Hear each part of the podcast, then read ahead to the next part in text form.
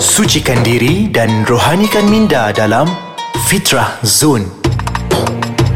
Assalamualaikum warahmatullahi wabarakatuh.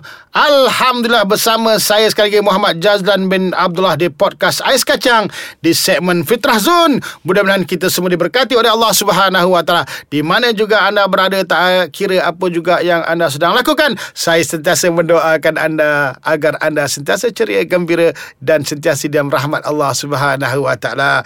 Dan teman berteman kita di segmen Fitrah Zone, mudah-mudahan apa yang kita kongsikan ini menjadi perkongsian yang baik. Mudah-mudahan kita sentiasa di dalam rahmat rahmat Allah Subhanahu Wa Taala. Dan hari ini insya-Allah kita akan berkongsi satu tajuk iaitu sumber yang tak sah taraf. Ha yang dikatakan sumber yang tak sah taraf itu iaitu kadang-kadang harta kita ini jadi harta yang kita tak tahu daripada puncanya mana haram ataupun halal. Sumber yang tak sah taraf ini juga sebut iaitu apa? Kadang-kadang kita ada harta yang perlu hak kita berikan kepada orang tapi kita simpan dalam harta kita maka itu takut-takut nanti bila kita makan harta tersebut takut ia akan memudaratkan kita semua.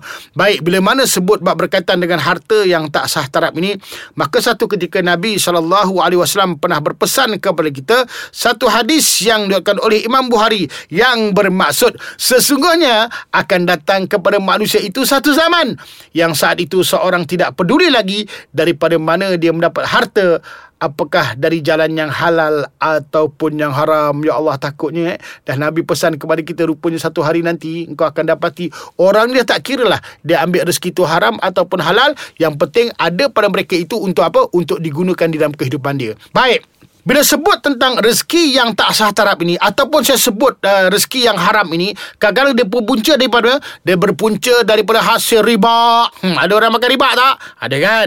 Okey, berpunca daripada hasil judi. ada yang berjudi pula tu. Tika meko beb, tika meko. Kita tengok, ai Pak Haji pun tika meko.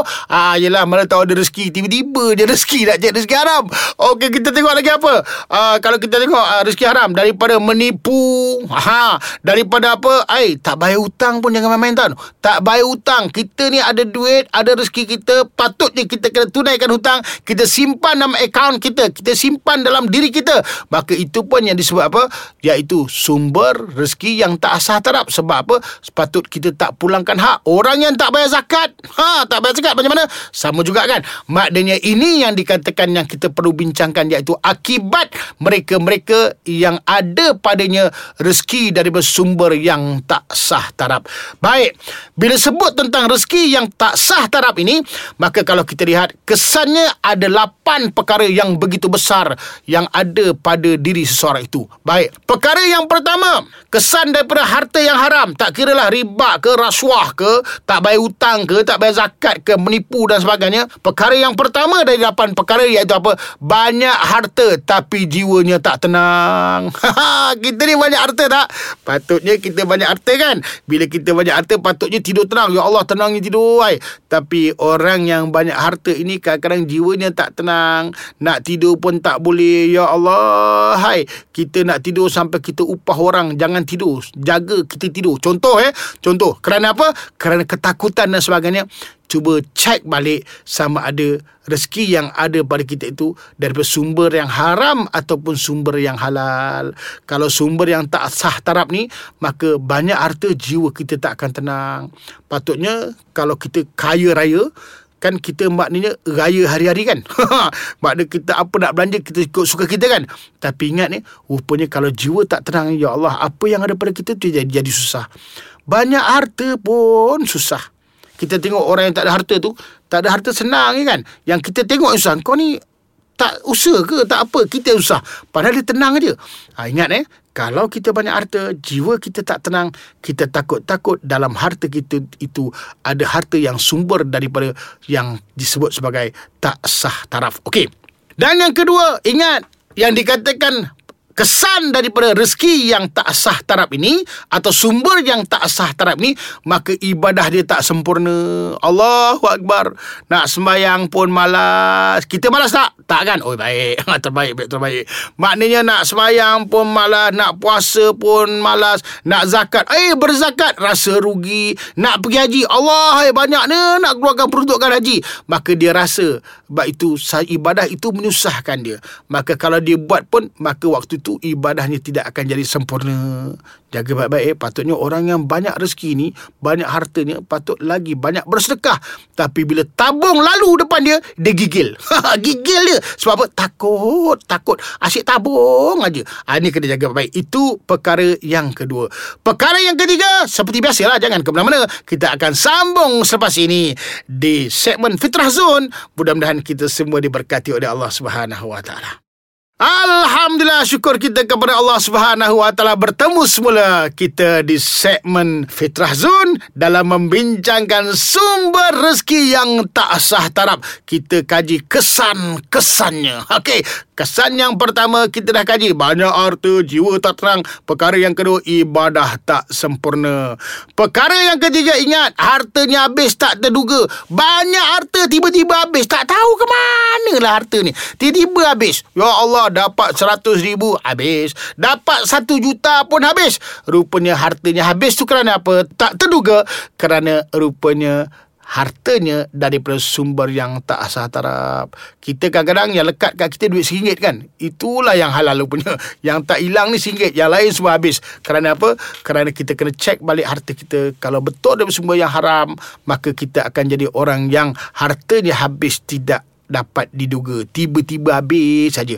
Itu perkara yang ketiga. Tapi sebelum itu siapa-siapa yang belum lagi iaitu mengikuti kami di podcast ais kacang bolehlah download kami di Podcast Ais Kacang di Google Play dan App Store. Baik, itu perkara yang ketiga. Perkara yang keempat, kalau kita lihat daripada sumber rezeki yang tak sah taraf ini, daripada unsur menipu, unsur apa rasuah, unsur riba, unsur tak bayar hutang kat orang, tak bayar zakat, maka kalau kita lihat mereka akan bertambah tamak dan sombong. perkara yang keempat, kalau kita lihat mereka bertambah tamak dan sombong, tamaknya masya-Allah, hai sombong satu hal, tamak satu hal, maka sifat sombong dan tamak ini maka lahir daripada rezeki yang tak sah taraf. Itu perkara yang keempat. Dan perkara yang kelima, hasil atau berkesan daripada rezeki yang tak sah taraf ini iaitu apa? Mereka akan bertambah rasa kerkut dan dikatakan sedekah dan zakat itu sebagai satu perkara yang merugikan. Allahu akbar. Sepatutnya kalau kita bayar zakat zakat itu akan menambah harta kita dan akan membersihkan harta kita. Kalau kita bersedekah sebenarnya Allah nak tambah harta kita dan Allah nak mensucikan harta kita.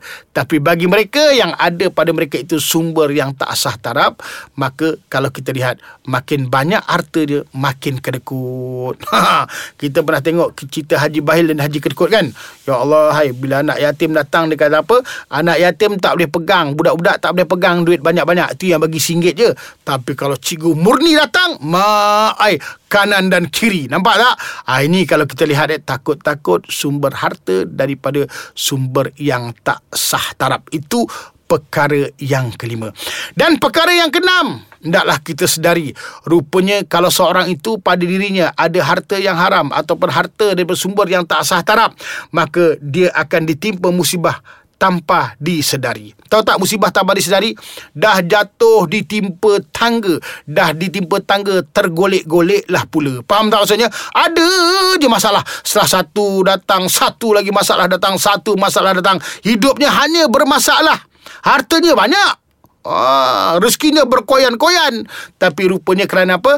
Kerana masalah itu timbul, masalah itu lahir kalau kita lihat mungkin daripada sumber rezeki ada bab rasuah, riba dan sebagainya. Maka kalau kita lihat musibah ni dia datang kepada mereka itu bertimpa-timpa. Ha, jadi jaga cek harta kita baik, cek harta kita baik. Itu yang keenam.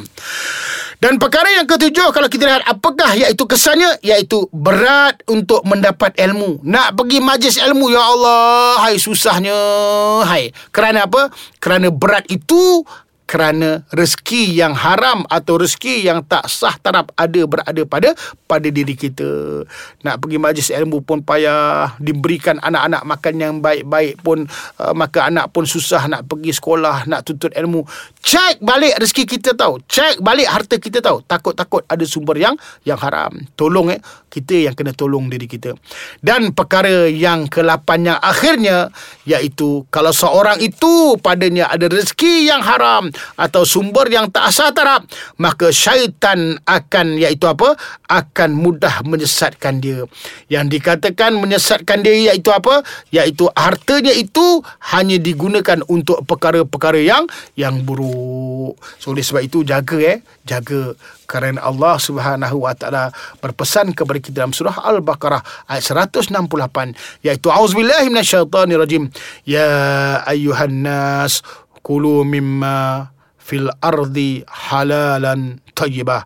Wahai sekalian manusia makanlah yang halal lagi baik daripada apa yang terdapat di muka bumi ini dan janganlah kamu mengikuti langkah-langkah syaitan kerana syaitan itu busuh kamu yang nyata.